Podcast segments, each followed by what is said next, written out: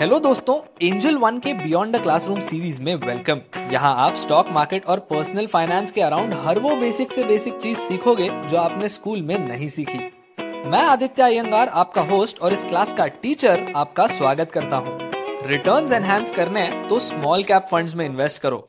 ऐसी हेडलाइंस हर एक जगह देखने मिलते हैं. But what are these fund and are they right for me In this class, we will try to answer this question so that you can take this decision by yourself. Let's go.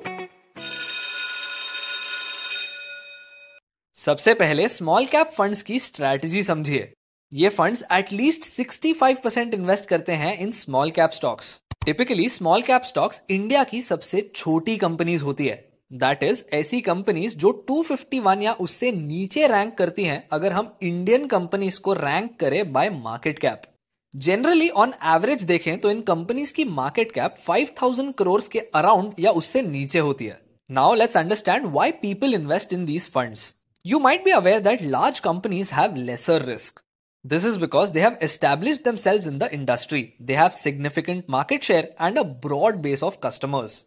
So naturally, their growth rate isn't as high because most of the market has already been captured. And these companies are mature in nature. On the other hand, let's look at small caps. These are companies that aren't as established, but they are also not to be taken lightly. These companies are young with lesser market share and significantly more risk.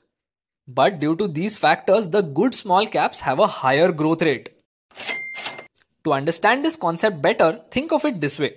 If I ask you which company has a higher probability of growing faster, एक market leader जिसकी market value 10 lakh crore है और इस company का net profit एक लाख करोड़ है। या फिर एक ऐसी कंपनी जिसका मार्केट वैल्यू 2000 करोड़ है और इनका प्रॉफिट सिर्फ़ 100 करोड़ है। नेचुरली आप बोलेंगे दूसरी कंपनी। एक लाख करोड़ के प्रॉफिट को दस लाख करोड़ में बदलना, ये सौ करोड़ के प्रॉफिट को हज़ार करोड़ में बदलने से ज़्यादा डिफ़िकल्ट होता है। लेकिन एट द सेम टाइम अगर मैं आपसे पूछूँ कि इनमें से कौन सी कंपनी का फेलियर का चांस ज़्यादा है तो भी आपका आंसर होगा दूसरी company. In such companies, shareholders naturally demand a higher rate of return for the higher risk, which isn't the case for large cap companies. So the idea behind investing in small cap mutual funds is very simple. You try to harvest this extra risk premium for the size factor. If you are an investor in small companies, you want to be compensated more for the extra risk you take. In such mutual funds, the fund managers along with their team try to identify such small companies who could be the leaders of tomorrow. And you as a retail investor can gain exposure to these companies through such mutual funds. लेकिन as discussed ये extremely risky होते हैं in fact अगर आपका 10 year time horizon नहीं है तो please stay away from small caps क्योंकि मार्केट स्ट्रेस के समय स्मॉल कैप्स की सेंसिटिविटी भी एक्सट्रीम होती है ऐसा भी हो सकता है कि मार्केट के 10 परसेंट गिरने से स्मॉल कैप्स 20 से 30 परसेंट गिर सकते हैं। तो मान लो आपके पास ऐसे कुछ फंड्स हैं जो आपको अगले 10 सालों के लिए नहीं चाहिए। In that case small caps are the place to be. कई बार पेरेंट्स अपने न्यू बॉर्न बेबीज के लिए एक एजुकेशन फंड बनाते हैं। टिपिकली इन फंड्स का टाइम होराइजन 15 से 20 साल का होता है। तो ऐसी केसेस में आप सीरियस वेल्थ क्रिएशन एनेबल कर सकते हैं थ्रू स्मॉल कैप फंड्स।